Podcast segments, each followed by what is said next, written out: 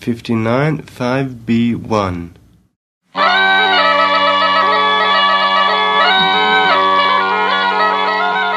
Benvenuti nel podcast Appunti di viaggio.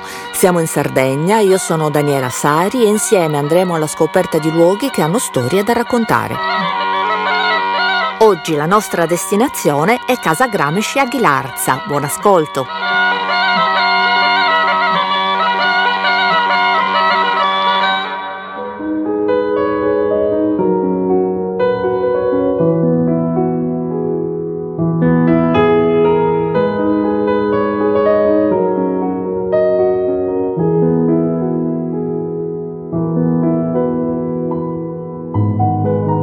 10 maggio 1928. Carissima mamma, sto per partire per Roma. Oramai è certo. Questa lettera mi è stata data appunto per annunziarti il trasloco. Perciò scrivimi a Roma d'ora innanzi e finché io non ti abbia avvertito di un altro trasloco. Ieri ho ricevuto un'assicurata di Carlo del 5 maggio. Mi scrive che mi manderà la tua fotografia. Sarò molto contento. A quest'ora ti deve essere giunta la fotografia di Delio che ti ho spedito una decina di giorni fa, raccomandata. Carissima mamma, non ti vorrei ripetere ciò che ti ho spesso scritto per rassicurarti sulle mie condizioni fisiche e morali. Vorrei, per essere proprio tranquillo, che tu non ti spaventassi o ti turbassi troppo qualunque condanna stiano per darmi. Che tu comprendessi bene, anche col sentimento, che io sono un detenuto politico e sarò un condannato politico che non ho e non avrò mai da vergognarmi di questa situazione. Che in fondo la detenzione e la condanna le ho volute io stesso, in un certo modo, perché non ho mai voluto mutare le mie opinioni, per le quali sarei disposto a dare la vita e non solo a stare in prigione, che perciò io non posso che essere tranquillo e contento di me stesso. Cara mamma, Vorrei proprio abbracciarti stretta stretta perché sentissi quanto ti voglio bene e come vorrei consolarti di questo dispiacere che ti ho dato. Ma non potevo fare diversamente. La vita è così, è molto dura e i figli qualche volta devono dare dei grandi dolori alle loro mamme se vogliono conservare il loro onore e la loro dignità di uomini. Ti abbraccio teneramente. Nino.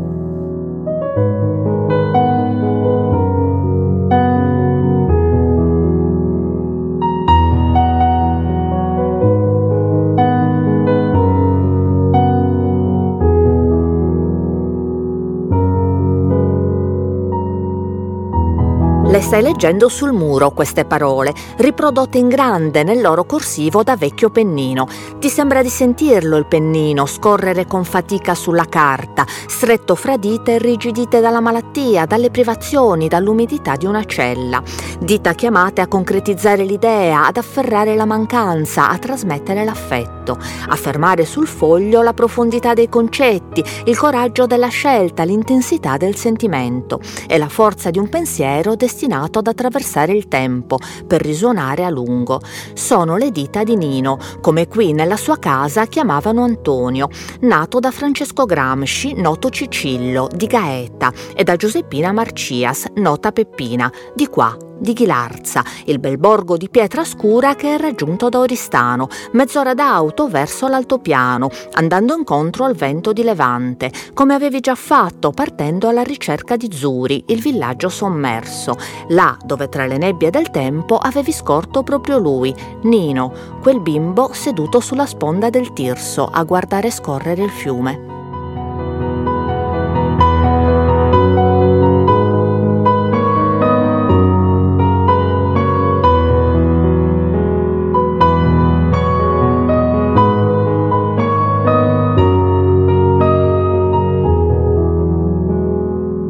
Andrà la sua vita è cosa nota. I problemi di salute e quelli economici, gli studi a Cagliari, i primi articoli sull'Unione Sarda e poi Torino grazie ad una borsa di studio. È tempo di fame e di freddo, di abiti lisi e libri prestati, ma è anche il tempo degli stimoli culturali, della curiosità intelligente, dell'incontro con mondi diversi, dalla società sarda alla classe operaia, mentre la storia avanza, la Grande Guerra e la Rivoluzione russa, il lavoro da giornalista, il socialista socialismo ed un impegno politico che nell'incalzare arrogante, cupo del fascismo si fa sempre più dichiarato, sempre più pubblico. Ecco la nascita del Partito Comunista Italiano, ecco l'esperienza a Mosca, a Vienna, la moglie Giulia, i figli Delio Giuliano, la cognata carissima Tania e sempre di più il coraggio di schierarsi, di ergersi, di reagire, di esprimersi, di rivendicare il diritto di pensarla diversamente, il diritto di essere liberi nell'Italia buia del regime, della dittatura. Gli articoli sull'avanti, la fondazione dell'unità, in Parlamento da deputato, in cella da detenuto politico, 20 anni, 4 mesi e 5 giorni di reclusione, da scontarsi nel carcere di Turi, a Bari, prigionia dura che finirà di minare un fisico già sofferente, già debilitato, prigionia che lo porterà alla morte, trasferito in una clinica romana nel 1937.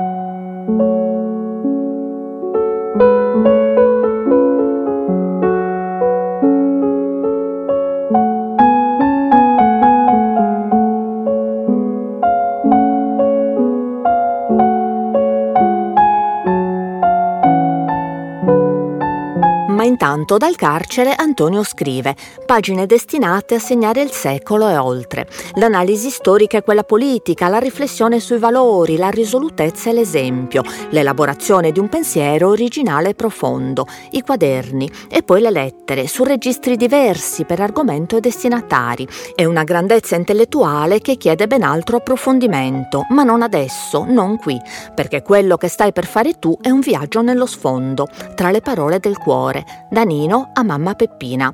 Segui la voce di Emilio Puggioni, ti guiderà mentre tutto intorno deve ancora succedere. Sulla parete il corsivo sfuma, le parole scompaiono, perché ora è il 1898. Nino ha sette anni, quella lettera non l'ha ancora scritta. E in questa palazzina in centro le finestre sono chiuse, non c'è nessuno, ma tu li stai aspettando, perché i Gramsci stanno tornando a casa e non sono per nulla allegri.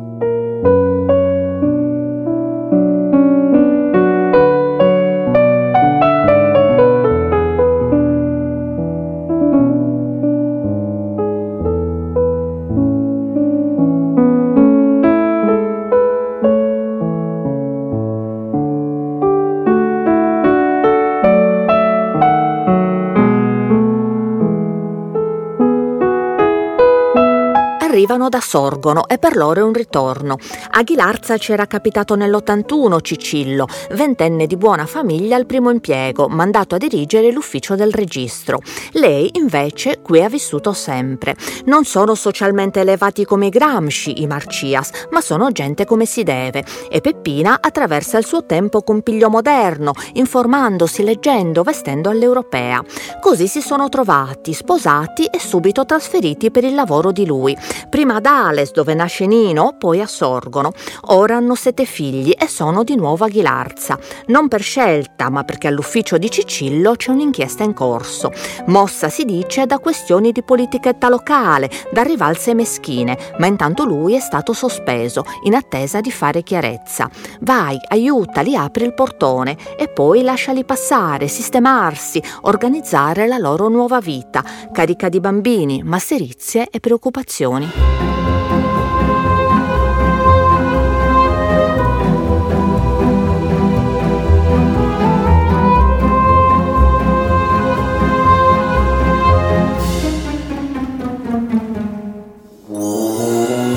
Ed eccoli in questa Ghilarza, piccola ma di lunga storia e con vite, persone e tradizioni che l'infanzia di Nino assorbe. Un paesaggio familiare, reale e culturale, di memoria e di formazione. Un paesaggio in lingua sarda al quale si lega profondamente e di cui dal carcere chiederà continuamente alla mamma. L'ospedaletto ancora da finire e le case popolari a Careddu, la predica di Prete Poddighe e la festa di San Costantino a Sedilo e quella di San Palmerio, ma le fanno ancora e come riescono? E zio Francesco e quegli altri parenti? Queste notizie del paese mi interessano molto. Non credere che siano trascurabili e che mi annoino e che si tratti di pettegolezzi. Io sono sempre curioso come un furetto e anche le piccole cose le apprezzo. D'altronde, cosa vuoi? Che a Ghilarza ogni settimana inventino la polvere?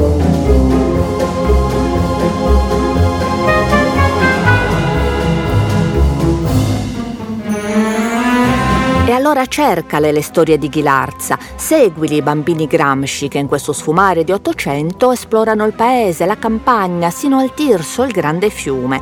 E con loro ne scopri la storia più antica, quando qui vivevano i primi sardi, le tombe di giganti, i nuraghi, la strada romana, e poi bizantini, monaci, le loro chiesette preziose, proprio come San Palmerio, dove sì, la festa si fa ancora e riesce bene. Per Palmerio, Santo Prameri, soldato di Roma e martire cristiano, nato da queste parti e seppellito qui, dove al tempo dei giudicati maestranze pisane costruiscono per lui una chiesa bellissima, in un romanico elegante, facciata alta e arcate slanciate, di basalto nero e vulcanite rossa, a catturare ogni tramonto.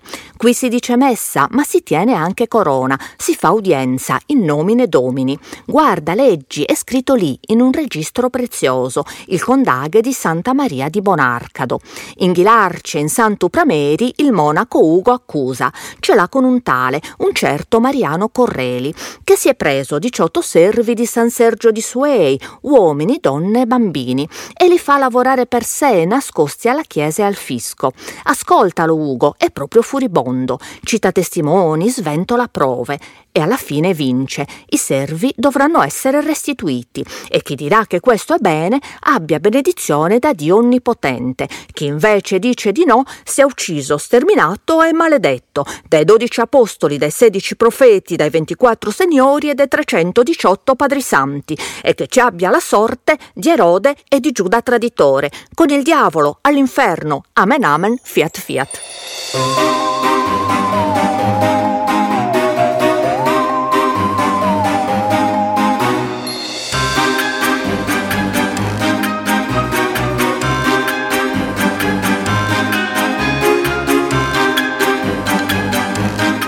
Secoli passano, ma la devozione resta. Santu Prameri qui è nel cuore di tutti e nelle visioni di Ciccio Mura, maniscalco che nella Ghilarza del 1750 non si dà pace. Il santo gli compare, vuole che ritrovi la sua tomba, di andare alla chiesa, che già glielo dice lui dov'è.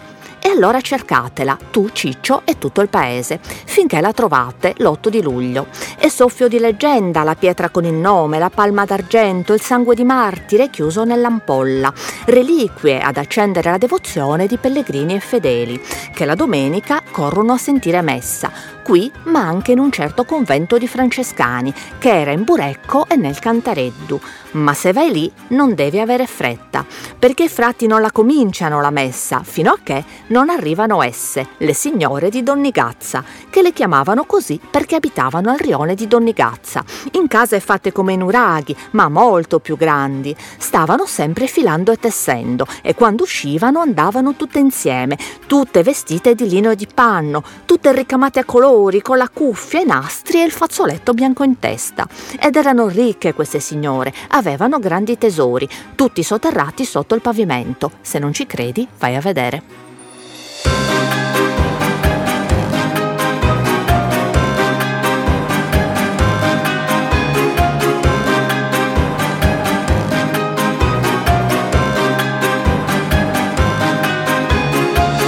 Ve la sta raccontando questa storia la signora Mariannicca Fadda, nel bel campidanese di queste parti, così come l'ha raccontata all'alba del Novecento al glottologo Gino Bottiglioni, l'infaticabile intervistatore, l'insuperabile ricercatore di ogni sfumatura della lingua sarda, che si trattiene qui a Ghilarza per ascoltare anche la voce di un'altra signora, donna Antioca Piras. E ora è lei che dovete seguire, tu e i bambini Gramsci, perché il suo racconto vi porta dall'altra parte del paese paese, verso il fiume, verso la chiesa di San Serafino. La Sanino la strada, vagli appresso. Come mi piaceva da ragazzo la valle del Tirso sotto San Serafino. Stavo ore e ore seduto su una roccia ad ammirare quella specie di lago che il fiume formava proprio sotto la chiesa per il Nesserzu costruito più a valle, a vedere le gallinelle che uscivano dai cannetti tutte intorno a nuotare verso il centro e i salti dei pesci che cacciavano le zanzare. Forse adesso è tutto cambiato.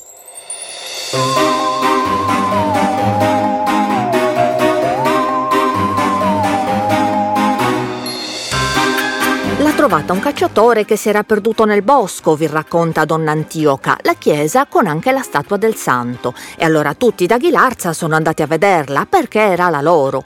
Anche gli ulesi la volevano, ma li hanno mandati via e allora quelli per dispetto si hanno rubato la campana. Scappando scappando però gli è caduta nel fiume e non l'hanno trovata più. Ma se tu passi qui al giorno della festa di San Serafino a mezzogiorno, ascolta bene che la senti suonando in fondo all'acqua.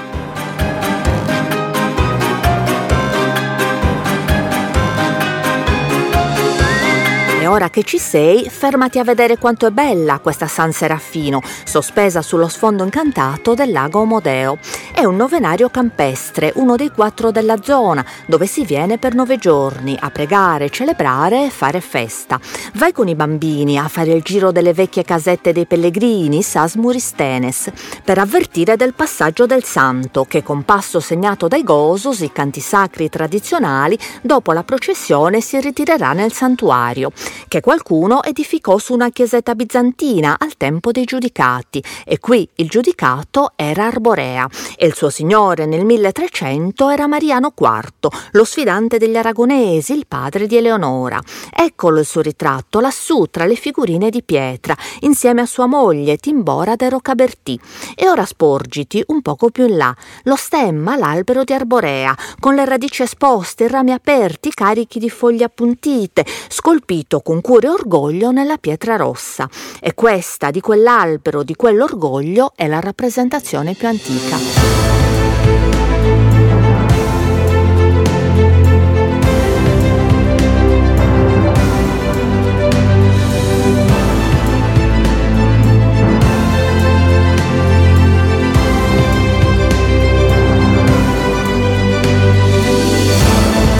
Anche qui la sfida sarà perduta, anche qui diventeranno padroni gli aragonesi.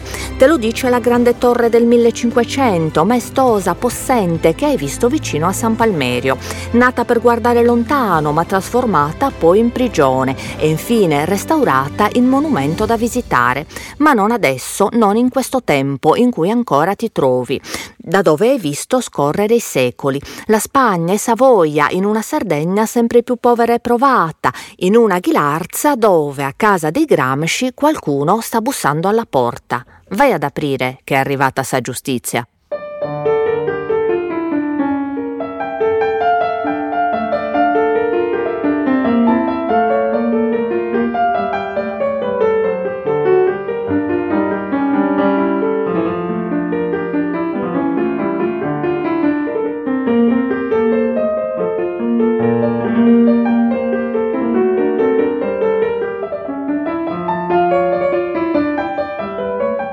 Porta via Cicillo, sa giustizia. Il danno è lieve, più pasticcio che reato, ma l'irregolarità amministrativa c'è e c'è la condanna. 5 anni, 8 mesi e 22 giorni di prigione. Per la famiglia è un dramma, è assenza del padre e certezza di povertà, accompagnate dalla malattia di Nino, quel morbo di Pot che va piegando la piccola schiena, portando fragilità e dolore, aggiungendo preoccupazioni e difficoltà, ma non disperazione, perché al timone c'è Peppina Marcias, che è una donna eccezionale.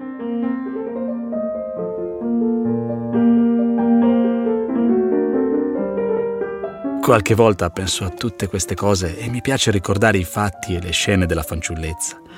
Ci trovo molti dolori e molte sofferenze, è vero, ma anche qualcosa di allegro e di bello. E poi ci sei sempre tu, cara mamma, e le tue mani sempre affaccendate per noi per alleviarci le pene e per trarre una qualche utilità da ogni cosa.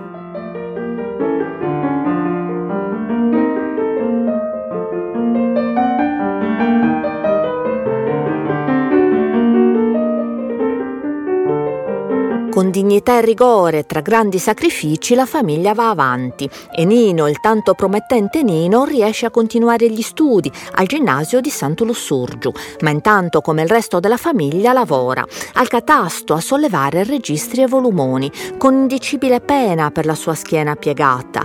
Ci lavorava Gio Gennaro, il fratello maggiore, ed è lui quello che porta l'aria di pensieri nuovi, diversi. Gli fa conoscere il socialismo, Gennaro, leggere l'avanti, la politica politica e fatti di cronaca, in Italia ma anche in Sardegna, la povertà della terra, la voce cupa delle miniere, le proteste come quella dei minatori di Bugerru, finita nel sangue.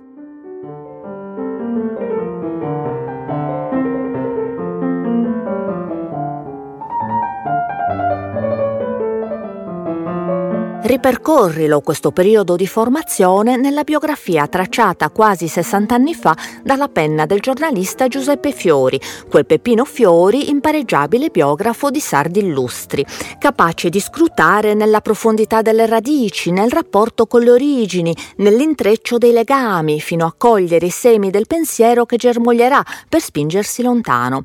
Fatti guidare in questa ghilarza di cui il canonico Michele Licheri ti racconta la storia religiosa civile, tra giovani curiosi e impiegati che arrivano da fuori e con un'istituzione colta di sapore cittadino come il circolo di lettura, fondato già a metà Ottocento per riunirsi, discutere di politica, di società, di cultura. Il circolo che accoglierà Cicillo uscito dal carcere, facendogli sentire l'abbraccio della comunità, il segno del paese che gli vuole bene a quel continentale buono e rispettoso, l'evoluta Ghilarza che ha addirittura un circolo femminile.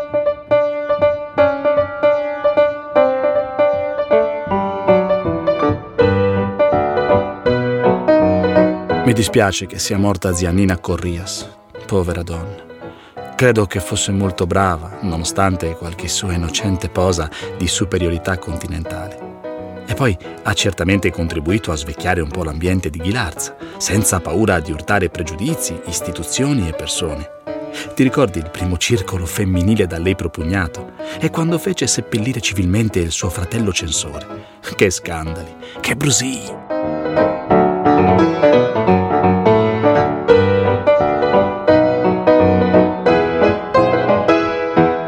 E ora lo vedi partire, Nino, per andare lontano, per diventare Antonio e da Antonio morire. Non potrà tornare in questa casa dove è stato bambino, nelle campagne che avete esplorato insieme. Gli anni corrono, ma il suo paese intanto ha costruito un'anima intellettuale e culturale forte. Ora sono i primi anni 60 quelli in cui ti trovi, in una Ghilarza che vanta figli importanti, come Angelino Corrias, stimato ambasciatore, e una gioventù che studia, contando tantissimi diplomati e laureati, ma anche validi artigiani, abili costruttori e molto altro. Guardati intorno intorno nella stanza. Dove c'era la vita di una famiglia, ora ci sono rocchetti, bottoni e pezzi di tessuto. Perché nessun Gramsci abita più in questa casa. Ora ci tiene bottega Antioco Porcu, negoziante di stoffe e mercerie. Eccolo, è lì, sta conversando con Peppino Fiori, che proprio da qui fa cominciare la biografia di Antonio Gramsci, dalle parole di Antioco, che se li ricorda bene Cicillo, Peppina e tutta la famiglia.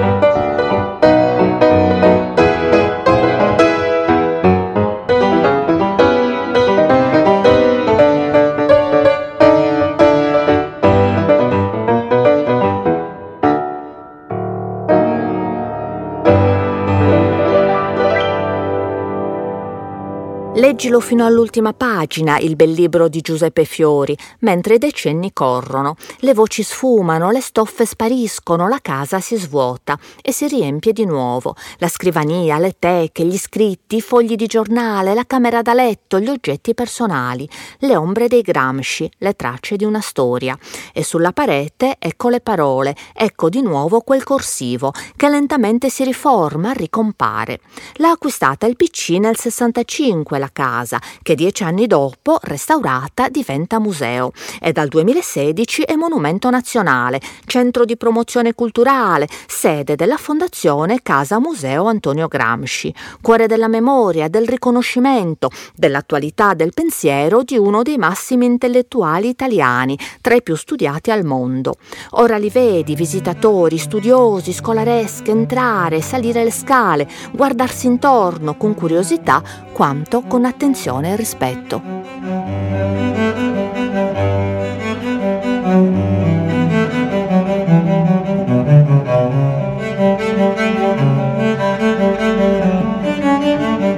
Tra loro segui i più insigni. Nel 2007 Giorgio Napolitano, dieci anni dopo Sergio Mattarella. L'avresti detto mai, presidenti della Repubblica, arrivati fin qua, con i corazzieri, fino alla casa di Nino, camminando fra la sua gente e ora passando questo portone, entrando in questa stanza, fermandosi a leggere con te quelle parole sul muro. E l'Italia della Costituzione, in visita ufficiale, ad ascoltare per quel figlio illustre la voce della Sardegna, portata da chi nel 2017, quando arrivò Sergio Mattarella, era il presidente della regione, Francesco Pigliaru. Primo maggio di tutti noi, riuniti qui eh, ad Antonio Gramsci e se si fa un omaggio a Gramsci, si fa un omaggio al pensiero, all'intelligenza, a una lezione politica, umana e sociale che è per la Sardegna ricchezza e onore.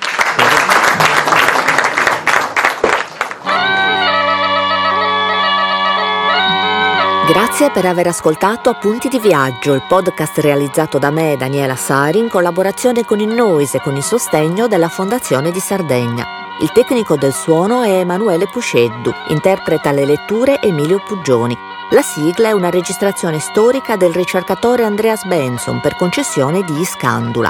Le citazioni d'archivio sono tratte dai documentari editi dalla Regione Autonoma della Sardegna e pubblicati online su Sardegna Digital Library. Alla prossima puntata.